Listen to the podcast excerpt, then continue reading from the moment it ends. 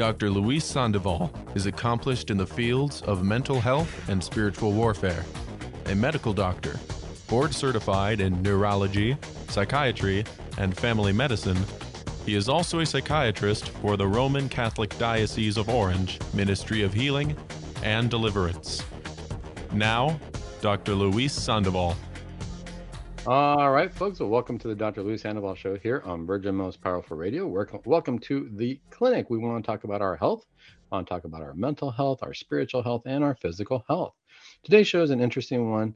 Um, you know, a lot of people working in deliverance ministry, people come up with a whole lot of questions about exorcism and what is exorcism and how can I get involved with it? Can a layperson perform exorcisms? Is that possible or not? You know, gosh, if my family member's doing this, or can I do my can I do a spell? Can, I'm just going to do white magic. It's not that big a deal. I can just do a quick white magic. I know it's going to help them. And why does the church say no? Why why do we say that we're not going to do that? it's a very interesting interesting topic. And one of the things that I decided is there's a whole lot of questions and there's some answers that we know just off the top of our head you know if when you're working in deliverance it just becomes innate you just understand it you say no that doesn't work yes this does uh, how do you know that after a while you just kind of say well that's just how it is.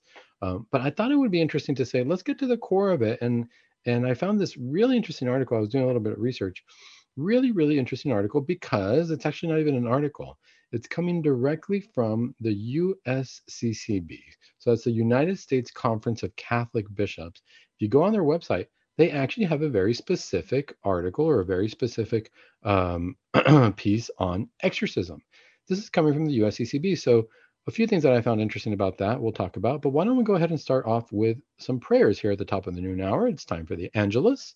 Um, we'll start with that, and of course, the prayer to St. Michael, since we're going to talk about exorcisms. Always good to have that spiritual protection from Our Lady, from St. Michael, and of course, from Jesus Christ Himself and God to protect us. So, in the name of the Father, and of the Son, and of the Holy Spirit, amen. The angel of the Lord declared unto Mary, and she conceived of the Holy Spirit. Hail Mary, full of grace, the Lord is with thee. Blessed art thou amongst women, and blessed is the fruit of thy womb, Jesus. Holy Mary, Mother of God, pray for us sinners, now and at the hour of our death. Amen. Behold the handmaid of the Lord, be it done unto me according to thy word. Hail Mary, full of grace, the Lord is with thee. Blessed art thou amongst women, and blessed is the fruit of thy womb, Jesus. Holy Mary, Mother of God, pray for us sinners, now and at the hour of our death. Amen. And the Word was made flesh and dwelt among us. Hail Mary, full of grace, the Lord is with thee. Blessed art thou amongst women, and blessed is the fruit of thy womb, Jesus.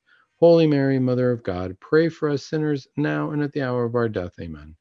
Pray for us, O Holy Mother of God, that we may be made worthy of the promises of Christ. Let us pray. Pour forth, we beseech thee, O Lord, thy grace into our hearts, that we, to whom the incarnation of Christ thy Son was made known by the message of an angel, may by his passion and cross be brought to the glory of his resurrection, through the same Christ our Lord. Amen. Saint Michael the Archangel, defend us in battle. Be our protection against the wickedness and snares of the devil. May God rebuke and we humbly pray unto thou, Prince of the heavenly host, by the power of God. Cast into hell Satan and all the evil spirits who prowl around the world, seeking the ruin of souls. Amen. In the name of the Father, and of the Son, and of the Holy Spirit. Amen.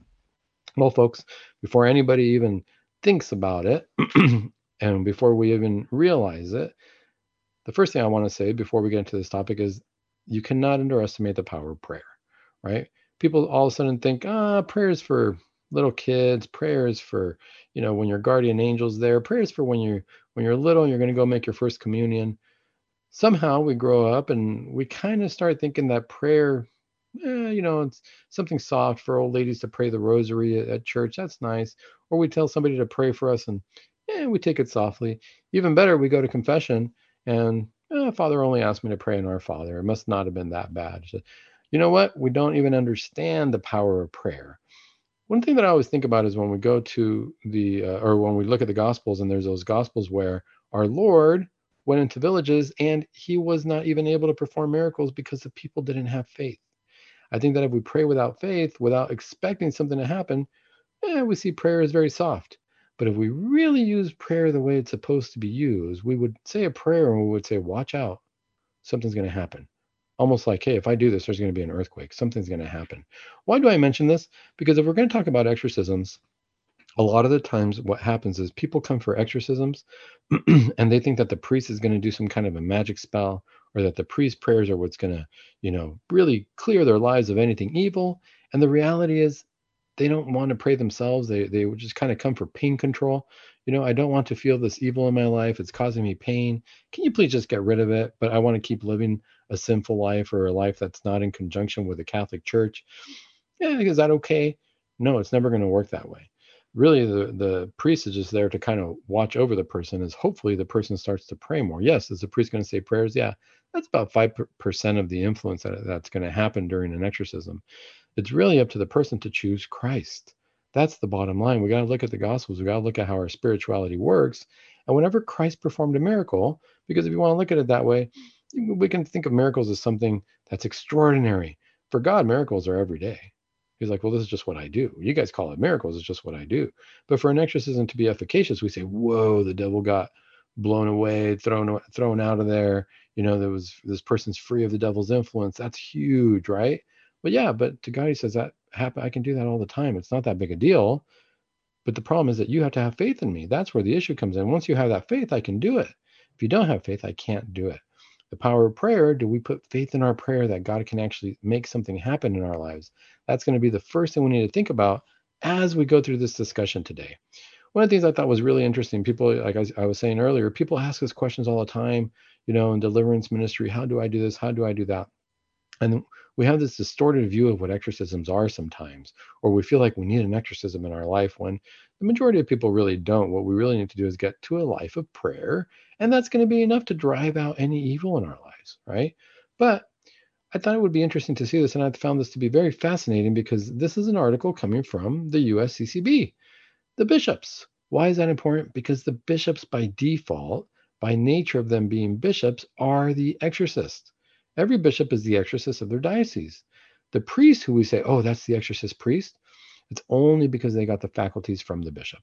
Once somebody's ordained a bishop, they have full faculties. They automatically become exorcists. There's no such thing as a bishop saying, "Oh no, I can't do exorcisms," or "I'm not." No, they are the exorcist by default. There's no question about it. They're a walking exorcist. Every bishop is. There's no question about, "Oh, is he appointed or not?" No, that that's just what it is. The same way that he's a bishop, he is an exorcist.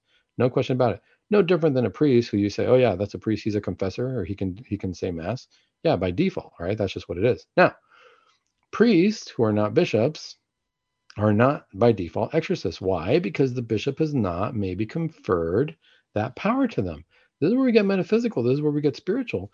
The bishop has to say, he has to say the words, just like the priest has to say the words to to make the bread and the wine transubstantiate into the body and blood of Christ. He has to say the words. I want. he does that, as soon as he says that intention, as soon as he says those words, that changes. Something happens. It's the same thing with the bishop. The bishop has the power, but as soon as he says to the priest, I let you borrow my power, that priest automatically has the same power. It's pretty interesting, spiritually speaking, right? Well, once that priest has that power, he can perform the duties of the bishop. In fact, that's what happens a lot of times in churches, not just with the exorcisms, but with confirmations. The bishop is the proper person to do the confirmations for a congregation, for new um, for new people coming into the church or you know baptisms on easter or confirmations for for anybody who's going to be confirmed. But sometimes they'll say i'll give my priest the power to uh, do that to to go ahead and do confirmations. So now the priest has that just by the very nature of the bishop saying that. A few years ago the pope said hey i give all the priests the power to forgive uh, abortions or higher sins there's some sins that were only allowed for bishops to forgive but the pope said hey Everybody can do that. We don't you don't need to get to the bishop. Anyway, this is an important article because on a few different levels. One, exorcism, sometimes in the church we'll find that there's some some of our prelates, some of our priests, some of our bishops are uncomfortable with the topic or they say, ah, it doesn't exist, the devil doesn't exist, or you know, ah, that's not for real, you don't need that. Well, I love the fact that this is on the Catholic Bishops of the United States website. They actually talk about exorcism. There's no denying it then. It's official. There's no question about it. There's no if a bishop tells you, "Hey, you know, I don't believe in exorcism," say, "Then why is it on the USCCB website?" Why, you know, if a priest tells you that, say, "Well, I don't know. All the bishops of the U.S. actually agree with this because it's on their website." Or if they don't agree, they they've made it official on their website. That's important to consider. So one thing to consider is exorcism real? Yes. If you're going to listen to uh, different people and ask who say no, demonic influence isn't real, we're not. Nope, even the bishops confer it. So you can find that on their website.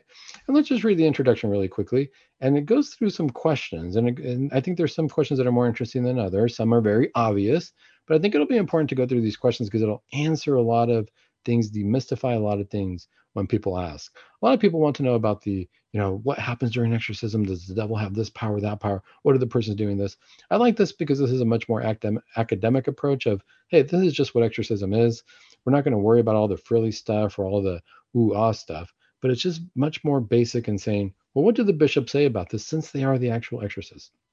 The introduction says this the Latin Church bishops of the United States Conference of Catholic Bishops approved the Eng- English translation of the Exorcismis et Supplicationibus, uh, quibusdam, sorry, I couldn't read that as Latin, uh, meaning that they made they approved a new text on exorcism. The final text, Exorcisms and Related Supplications, was confirmed by the Holy See December 2016 and implemented in the Diocese of the United States as of June 29, 2017. So it's just talking about how they actually do have a book, a rubric on exorcism. In the course of the approval process, a list of frequently asked questions on exorcism and its use in the church liturgical life was developed by the Secretariat of Divine Worship. Answers were provided by specialists in this ministry and by experts in canon law. What I like about this is that it's not hocus pocus, it's official, it's academic, canon law, experts in the field, the Secretariat of Divine Worship. This is the real deal. It's official. It's not something that we're just making up. That's very important to consider and great to consider the fact that the bishops actually put this out because then you realize, hey, exorcism is real and the text is an official text. This is going to become important when we talk about the ins and outs of exorcism because a lot of people think some of it is real, some of it is magical, but this is very real. More about that when we come back from the break.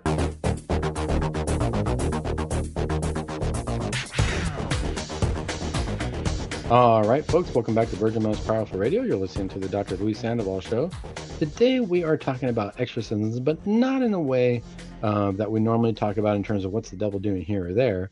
What I really want to hear about is what do the bishops have to say? And I found this interesting article from the USCCB, the U.S. Conference of Catholic Bishops, uh, as far as what exorcism is. And I love the fact that they put it out. Before the break, I was talking uh, about, I was reading the introduction and just talking about how they specifically said, you know, they came with this article and they had these questions that they wanted to answer, but they did it and it was developed by the Secretariat of Divine Worship, and the answers were provided by specialists in the ministry and by experts in canon law. I think that that is so good because they're going to make it official. Listen to the next paragraph of the introduction, the last paragraph here. Since so much of the common perception of the nature and application of exorcism is shaped by the exaggerations of movie scripts and television programs, the Committee on Divine Worship has approved dissemination of these basic questions and answers in hopes that clear information is brought to bear on a topic that is often shrouded in mystery or misinformation. I love that. The bishops put this out for the right reasons. They said, look, Hollywood's taken over. We hear things, we see things, and we believe our, our knowledge of exorcism actually comes from these movies, from scripts, from exaggerations, and it really scandalizes people, right? It's a scandal because we're lying about something that's very important and actually very simple and not so dramatic. You know, people, it's going to just scare people a lot when in reality, it can become a more everyday thing. And if people ignored half of the stuff that was going on, they wouldn't be in problems. But our nature is to be curious, right? Oh, I think I'm getting, you know, visions from heaven. I think I'm hearing things from heaven. No, you got to ignore that. You got to know how how do you know you're getting things from heaven? If it's really Our Lady who's appearing to you, it'll happen. But for the most part, we have to ignore all mystical phenomenon because all of a sudden we can get curious and easily duped and tricked. And that's what the bishops are saying here. They're saying, hey, we're going to put this out and we're going to do it by approved question and answers in order to clarify and bring clarity to a topic that is shrouded in mystery or misinformation. One of the things that you're going to notice when you're dealing with the occult, as soon as you bring it to light, they go away you bring it to light you, you you notice you know somebody who's influenced by it and you tell them oh yeah this could be something demonic or yeah you just need to pray or look this is what it is they get really scared and go away. Well gee dr sandoval how come somebody can be possessed and they're praying over and they don't go away? That's a different story. That person we got to ask ourselves what do they do in their lives or what's going on in their lives that got them to that point? It doesn't just happen overnight. But if it's something simple where I feel like, oh, I'm being oppressed, I feel something's bothering me, if I sit down and pray and I realize, hey, something's trying to influence my life in a bad way, I'm going to put my life in the correct path, they're going to get scared and go away. So let's go through some of these questions. These are actually very interesting questions and, and they're very basic, and I, and I like that because it really demystifies what exorcism is. It really makes it so that, hey, this is very basic, straightforward. It's a procedure and it's something that's going to help you in your spiritual life. The first question is, what is an exorcism? Very straightforward answer. Exorcism is a specific form of prayer that the church uses against the power of the devil. That's all they say. Now, specific form of prayer, what I really want them to emphasize is that it's a sacramental, and they do that in the next in the next uh, paragraph here because it's important to to specify that.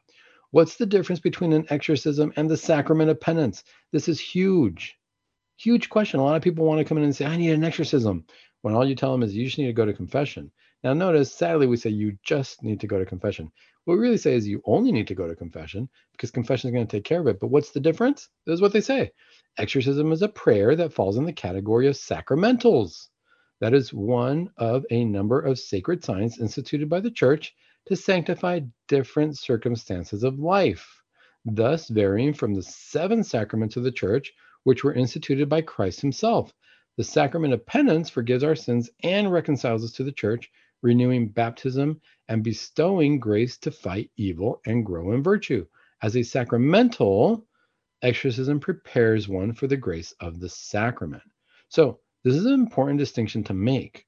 This is a huge distinction to make because a lot of people just want to run and say, I need the exorcism. Why? Because we've seen what it is in Hollywood.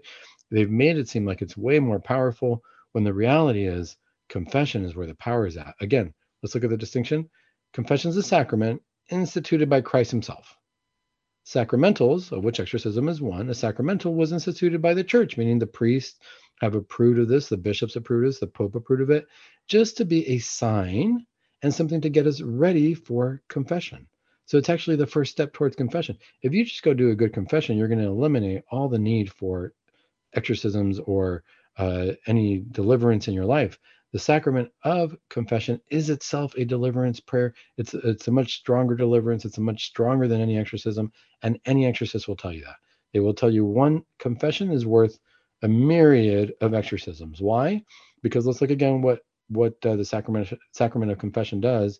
It forgives our sins. Exorcism doesn't forgive your sins at all.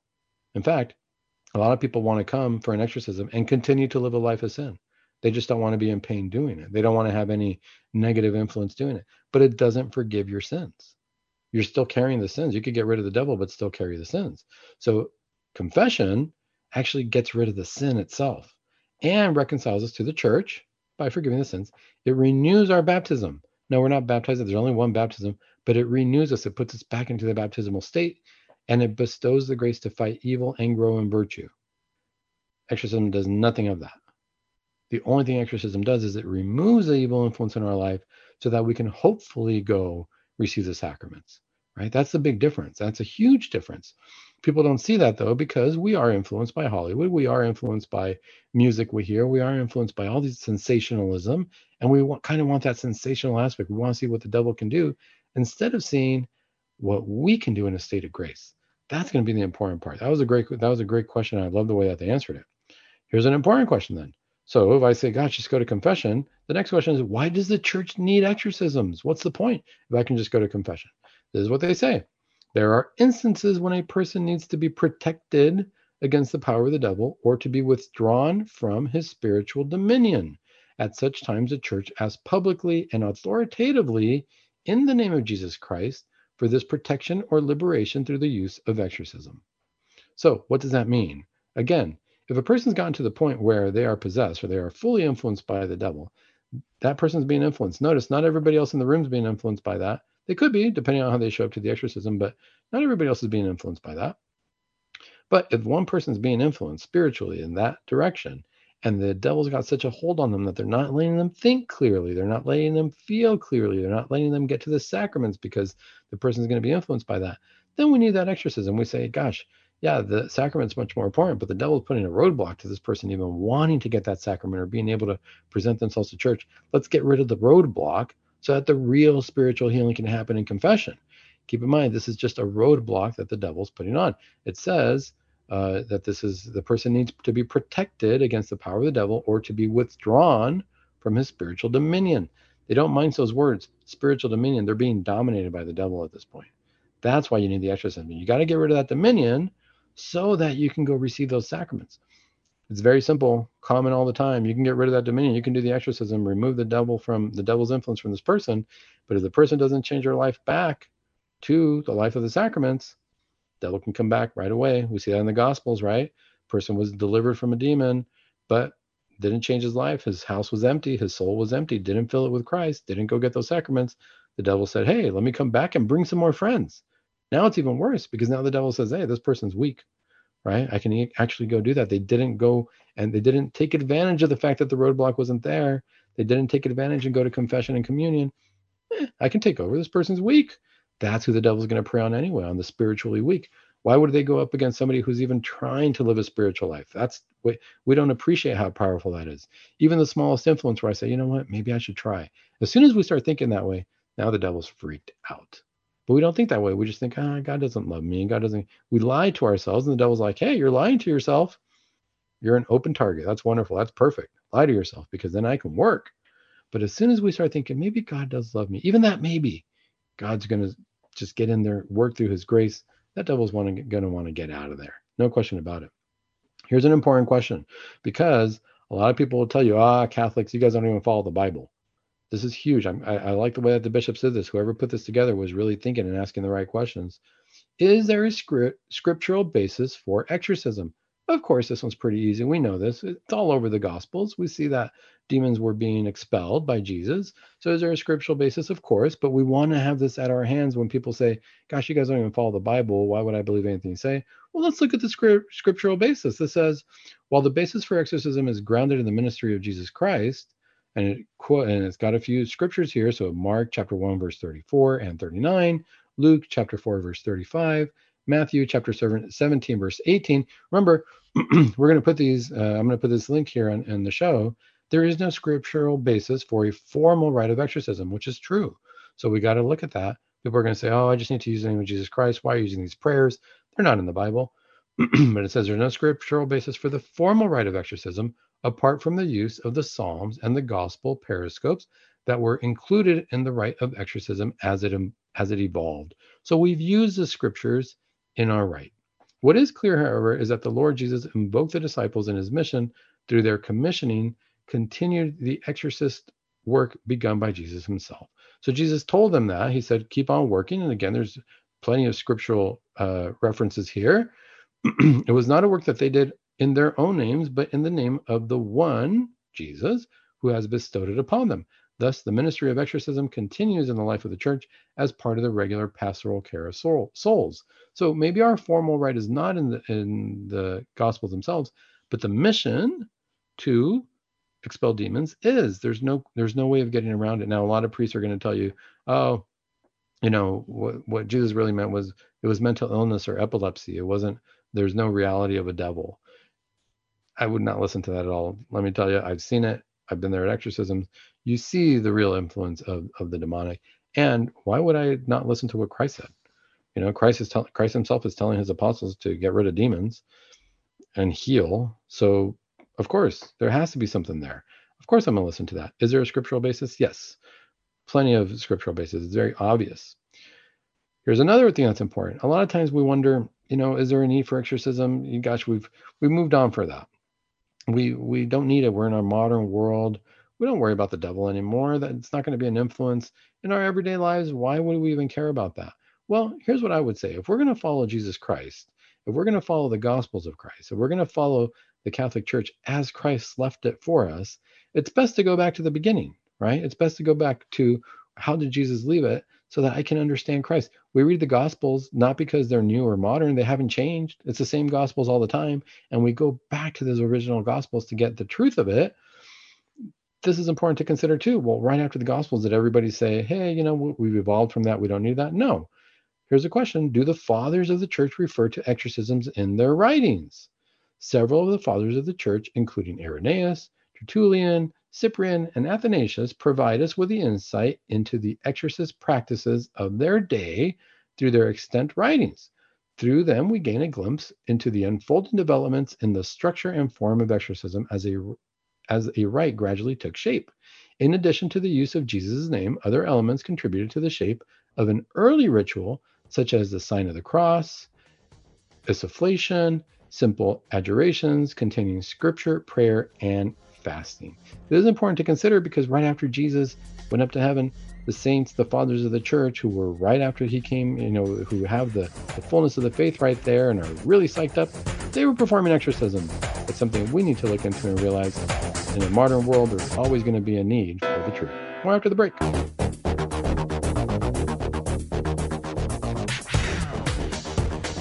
All right, folks, welcome back to Virgin Most Powerful Radio. You're listening to the Dr. Luis Sandoval Show.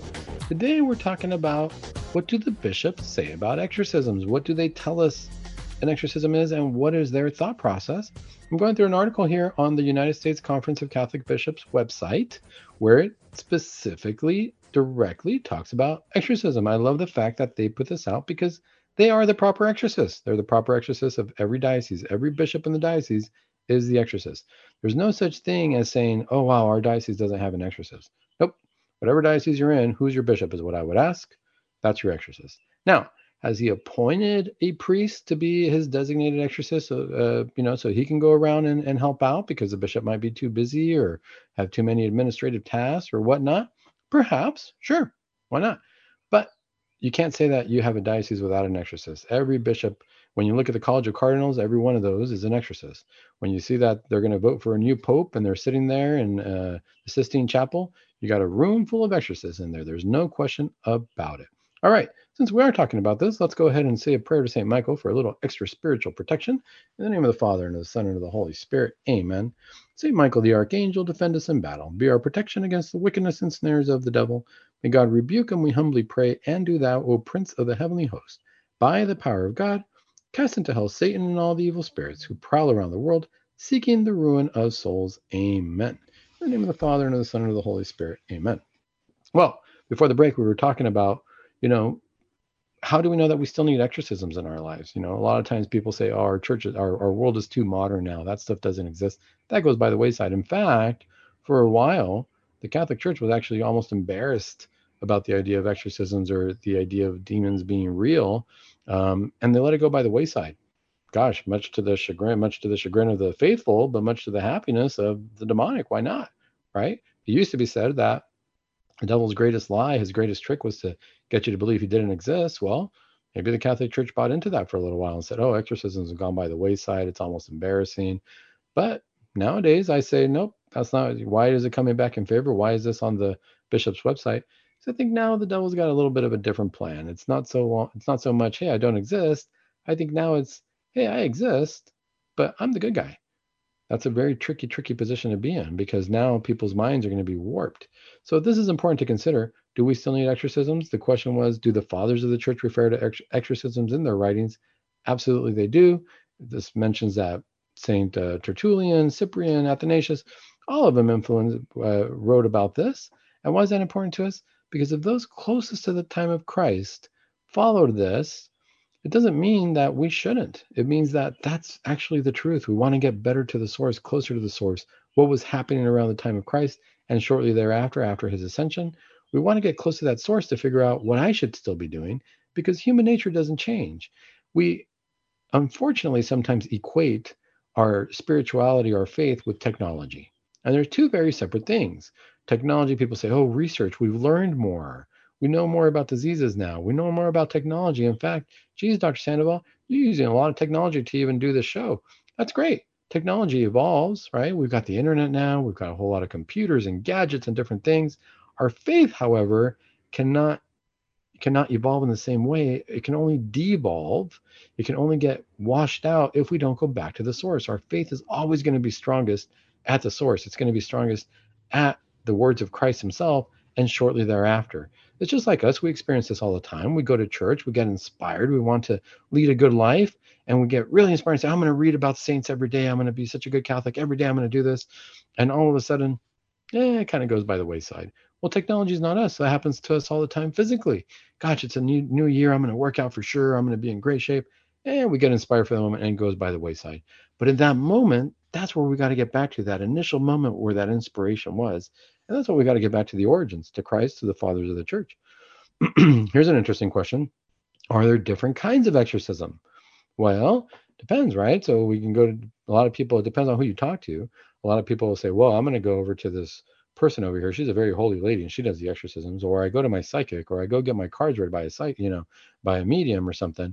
And they're very, you know, they can actually perform these things. Well, first of all, the only person who should be performing an exorcism is a priest or a bishop. That's all there is to it. The other thing to consider is are there different kinds of exorcisms? Yes, there are. It says exorcisms are divided into two kinds or two forms. Simple or minor form of exorcisms are found in two places for those preparing for baptism the rite of the Christian initiation of adults, and the rite of baptism for children, they both call for minor exorcisms, right? so when you go baptize your child, believe it or not, if you listen to the words, there's a minor exorcism involved. There's an exorcism involved when we're doing the baptism. Why? Because as we're bringing somebody into the church, we got to make sure that they come in pure and no demonic forces are on them. And we got to know who we're bringing in. And this we think of with babies. And you say, well, what kind of demonic forces could possibly in there? Well, think about it this way. What about for adults? All of a sudden, we have the Easter Vigil, and we're bringing in people who are going through the RCIA and people who learned from the RCIA. And what kind of influences have they had in their lives? Guess what? There's an exorcism that is performed there. Um, secondly, it says that the appendix of exorcisms and related supplications includes a series of prayers which may, may be used by the faithful.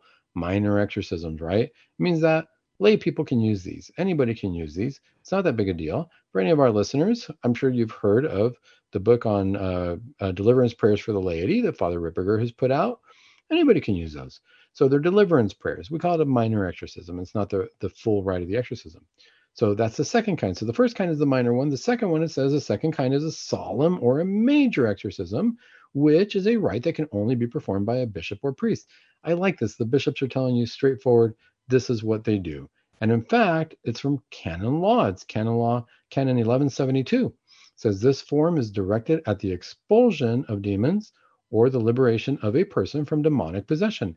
And that's from the Catechism of the Church. So you can look at it in canon law. You can look at it in the Catechism of the Church. Canon law is 1172. Catechism of the Catholic Church, 1673. It's official. The church believes in this. Don't let anybody tell you differently. I love that. I, I, love that about this article because then it's straightforward. Any priest who tells you otherwise, they're going against their own bishops, right? They're against the Council of Bishops. So let's see here. There's some important questions here. There was one that I was looking at. Ah, here's a here's an important one.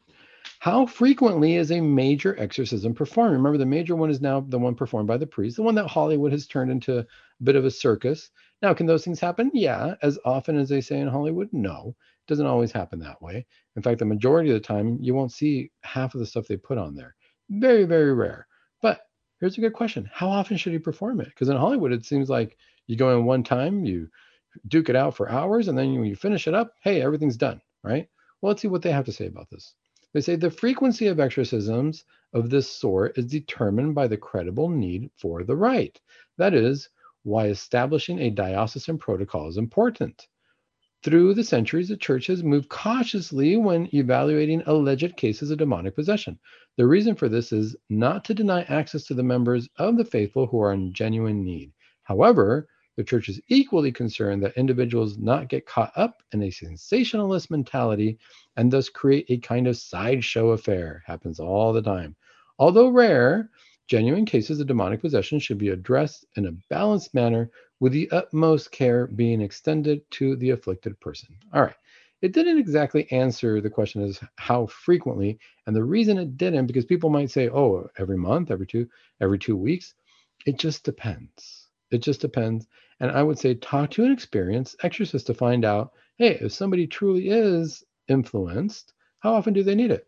The first thing I would say is let's find out if they really are influenced. A lot of people want to be influenced a lot of people want that sensationalism, or a lot of their friends want to be there and say, I'll, I'll assist at the exorcism. I'll be there for them. Why do they do that? Because they want to see something. They want to see something happen. They want a little bit of the Hollywood magic. They want to say, Yeah, I was there and I totally saw them levitate, or I saw them do this funky thing with their arm. Whatever it is, we get curious. And that's the worst reason to be at an exorcism. All of a sudden, they, the devil's got you there. If that's what you're going for, The devil's got you. Why should you be at an exorcism then? I want to see the power of the church work and I want to see grace work in somebody's life. Not because I want to see what the, I don't want to see the circus show that the demon's going to put on. I want to see the true power of God working in our lives so that maybe I can be, influenced as well or I can help them. And hopefully my life will be transformed to Christ. If you come with that attitude, that's already the right way to go. If you're coming in with a curiosity of, ooh, what happened? What did they say? Did they speak in tongues? Did they do this or that? You're already putting yourself in danger. No question about it. How frequently should it be performed? It depends. You know, people come in and some people are very heavily influenced. Does that mean that you do it once a week? No, that would be a disservice to the whole team. I've seen I've seen strange things happen when people are like, "Oh my gosh, this is an emergency. This is like an ICU case. This is like emergency room. We need to get this right away."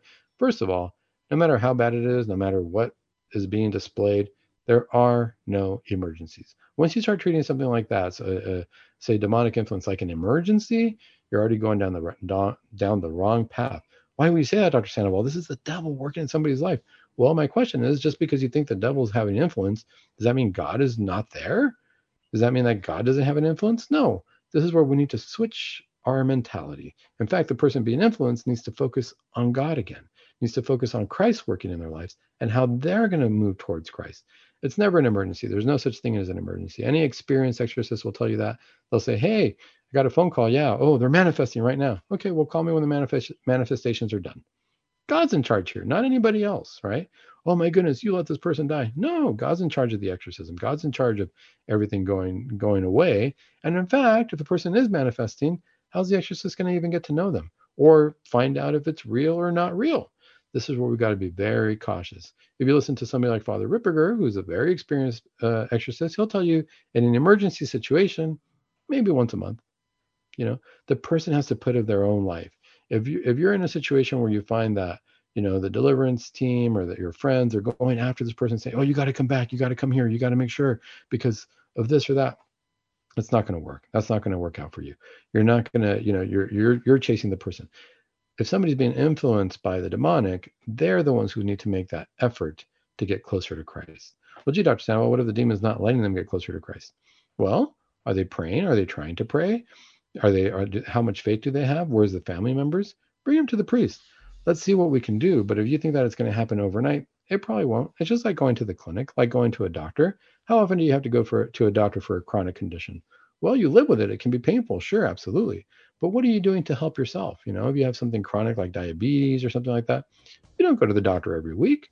You go every few weeks. You tweak the medication, but in between, you got to be doing your own part. How often do you perform a major exorcism? It just depends. You got to get rid of the sensationalism, just like this says.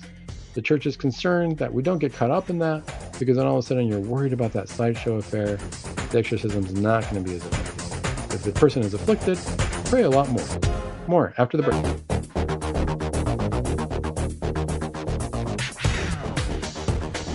All right, well, welcome back to Virgin Most Powerful Radio. You're listening to the Dr. Luis Sandoval Show. Today, we're having an interesting conversation about the questions that were asked, or answered, shall I say, by the bishops themselves on exorcism. We're not talking about the influence of the devil. We're not talking about what are the, you know, what are the phenomenon that we see in exorcism or the oohs and the ahs. We're talking about here is the actual United States Conference of Catholic Bishops on their website has an article on what an exorcism is. And like I was saying before in the show, I love that because they are the actual exorcists.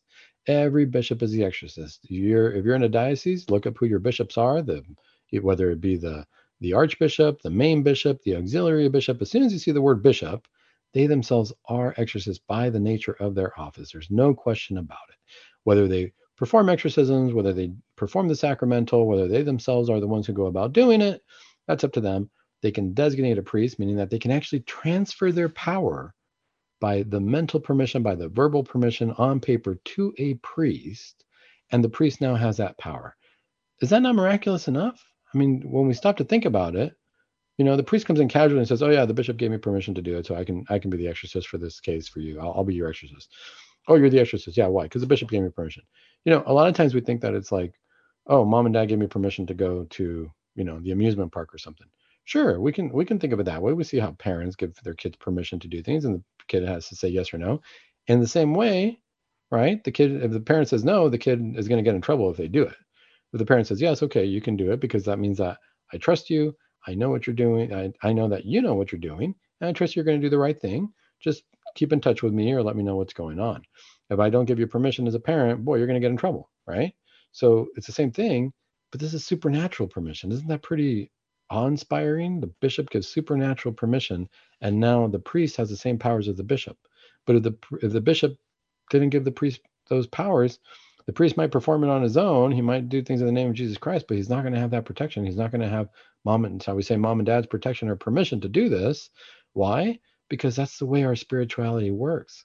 We need to look at how powerful this is, not the exorcism, but the power of grace and the power of the supernatural in our lives in a very positive way. We can't get caught up in, oh, all this negativity from the exorcism. We got to realize, boy, if that can happen, what's the power of the Eucharist? So if I go receive the Eucharist, if I go to confession, I'm actually getting mystical power from Jesus Christ. What we see as mystical, what Christ sees as normal, right? Aren't we all mystics when we receive the Eucharist? We can't leave it to the idea that, oh, only saints who have that title that they were mystics are mystical. No, we're all mystics. Every time we receive the Eucharist, it's a mystical moment. There's no question about it. It's how much faith do we have? So we were asking before the break, how often do these uh, exorcisms need to be performed? Again, it just depends on the person.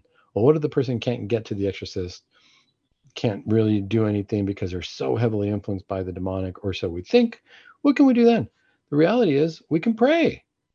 We can't underestimate the power of prayer. I said at the beginning of the show, we need to think of prayer as a weapon. This is where we need to think like Catholics so that we can live like Catholics, so that we can be Catholics. When we start thinking about how powerful prayer is, then we start understanding that I actually don't need an exorcism. I can just pray for my friend. Now, what kind of prayers do we do? Do we start to do our own exorcism prayers? Do we start to say things? No. We can do minor exorcisms like we were talking about. We can look at deliverance prayers from the laity where we don't directly speak to any demons or anything along those lines, right? What we use are different prayers where we only ask God for help. We don't tell the demon to go away. We ask God to make the demon go away. So there's a, a question here that's very important and talks on that topic. Let me see here.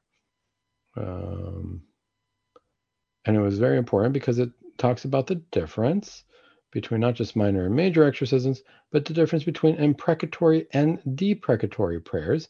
Let me try to see if I can find that question. If not, we're going to go to a different question uh, because that was very, very important.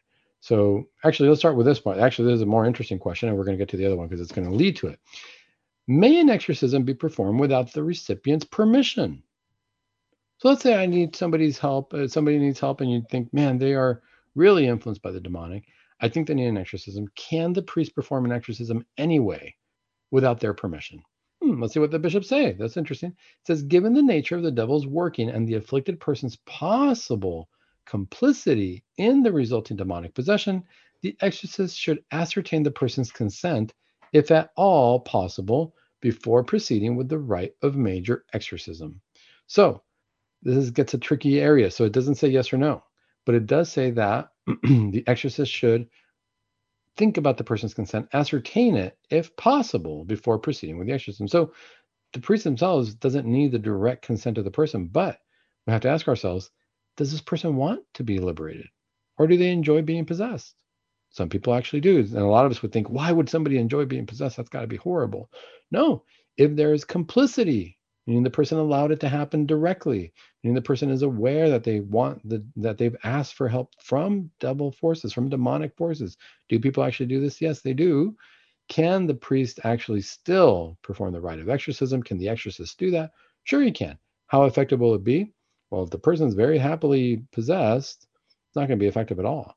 We need to make sure that the person wants this to happen. It's kind of like saying this happens all the time. Somebody's hooked on drugs and a lot of times their family members will bring them to me or say, Dr. Sandoval, you got to talk to this person. You got to convince them that they can't do drugs. First thing I'm going to do is, you know, say they bring them to the clinic. I'm going to turn to the person and say, Do you want to quit using drugs? Do you want to be sober? If they say no, I say, There's nothing I can do. You know, you can try to put them in a sobriety program, say against their will, and they sober up. They might be happy and they might say, Wow, thank you so much. But a lot of the time, they're going to say, I didn't want to be sober. Why'd you do that? And they're going to go right back to the drugs. That's one of the first things we need to consider. And that can be very painful to consider as a family member or as a friend What do you mean you don't want to remove the influence of the devil from your life? There's some people who want that. There's some people who say, I enjoy my life the way it is. I'm happy with it. In fact, if you talk to exorcists, they'll tell you that there is such a thing as perfect possession, meaning that the person is completely complicit with the state of being demonically influenced, oppressed, obsessed, whatever it is, and are actually saying that they're looking forward to a life of eternal damnation. That's a state of despair by definition of the Catholic Church. They put their hope in the demonic. They put their dreams, their hopes, their desires, and everything in the demonic. That's a state of despair. That's what it is. If you look it up, look up the definition of despair in the Catechism of the Catholic Church. It has nothing to do with anxiety. It has everything to do with not putting our hope in God. What do you put your hope on? If it's not in God, then we got a problem, right? So there's another question here, um, and here it is. In the formulas of exorcism, what is the difference between deprecative formulas and imperative formulas, right? So this is where we ask ourselves, if I can pray for this person, how can I pray for them? The deprecative formulas are exorcist prayers addressed to God, which require the liberation of the afflict request the liberation of the afflicted person.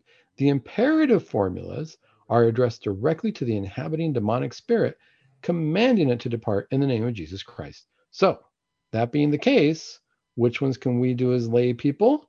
Can I do the imperative? No, I can only do deprecatory prayers, meaning that I'm asking God. I'm only talking to God. I'm only talking to the forces of good. I'm not talking to anybody else, strictly to Jesus, strictly to God, just strictly to heaven, saying, please help us here and remove these demonic forces. Only the exorcist, the bishop, whoever has the faculties of exorcism at that point can do the imperative prayers. And the imperative prayers are going to talk directly to the demons and tell them to be gone. So, as lay people, you never want to get into that conversation with a demon. It just doesn't work. They're going to be on a whole different level as far as how they're going to talk, how they're going to influence us. And who am I going to trust with my spirituality? Well, why would I want to open that door? Why would I want that job? I want to talk to Jesus. I want to talk to Our Lady. I want to talk to God directly and say, hey, help me out here because I need your help to remove this. So that's a very important thing. If somebody is so afflicted that we say, gosh, they can't even get to an exorcist, they can't even get to church, I'm going to do my job here. I'm their friend. I'm going to go in there and help them out and save them. That's very common to do. But even the bishops tell us, hey, there's two different kinds of prayers. Don't get in there and think that you're going to pray for them and, and start talking to the demon themselves. That's going to be a whole heck of a lot of problems for you in your spiritual life because now all of a sudden you're going to have the demons influencing you. You don't want that to happen. You want to get in there and pray and ask heaven, ask God to please come in and help and to do that. All right. And it says which would when would each be used? It says the deprecative formulas and the imperative formulas are presented as sets in the rite of the exorcism. With the deprecative formulas, remember deprecative, asking God for help, always being used first. So even the exorcists themselves don't get in there and want to talk to this demonic uh, spirit. They don't want to have anything to do with them. In fact, why would I believe anything they tell me when all they're going to do is lie and deceive? Right? The first thing the priest does is they do the deprecative form. They start asking God, they start asking heaven to come in and take care of business. And this is the exorcists themselves. I know a lot of lay people who really feel like, oh, they really want to to do this. That comes more from an area of insecurity. Maybe the person's feeling um, very low self-esteem, and they need something in their life to make them feel important. So a lot of times people will get into uh, this, these ministries because their lives aren't doing really well, and they need they need something to make them feel useful or important. And boy, how powerful it is to think, I get to defeat the demons. When the reality is, if you really want to defeat the demons, the first thing that's going to be is not being part of anything. It's going to be humility. It's going to be, I'm so far away from that, Lord. I'm nothing in your eyes. I'm just going to go pray in the back of the church and repent for my sins. Starting by doing that, I'm going to go to confession and repent for my sins. You are blasting away demons in such a large square area there in such a, a large you probably you know picture like the whole diocese all the demons are going away because one person has that much faith it can happen it can happen but a lot of people don't see it that way we feel like we need to do something the reality is the more simple the better okay let's see what else it says here um, so remember the deprecative formula is always used first with the option of using the imperative formula and that's for whoever has the faculties the deprecative formulas may be used without the imperative formulas but the opposite is not permitted. And we talked about that. So deprecative, anybody can use them. Lay people can use them. Imperative, strictly the exorcist or whoever has that uh, faculty. So let's see here. There was another question that was very important. Oh, this one's very, very important, extremely important. And I'm glad the bishops addressed this. Are exorcisms the same everywhere, or are they regional and are there regional and cultural differences? This is really important to consider. This is what they say: the rite of exorcism are to be celebrated consistently. Notice celebrated, right? Is is a celebratory fashion. We have to come in there with joy. A lot of people go into exorcisms thinking spooky, scary. We have to go in there with joy, with the idea that God is going to take care of us and we're going to remove demonic forces, right? The rites are not to be altered at the discretion of the exorcist beyond the options clearly stated in the official text. However, before proceeding to use of the rite, it is helpful for the exorcist to be aware of any cultural differences and regional influences that may have impacted the current state of the person.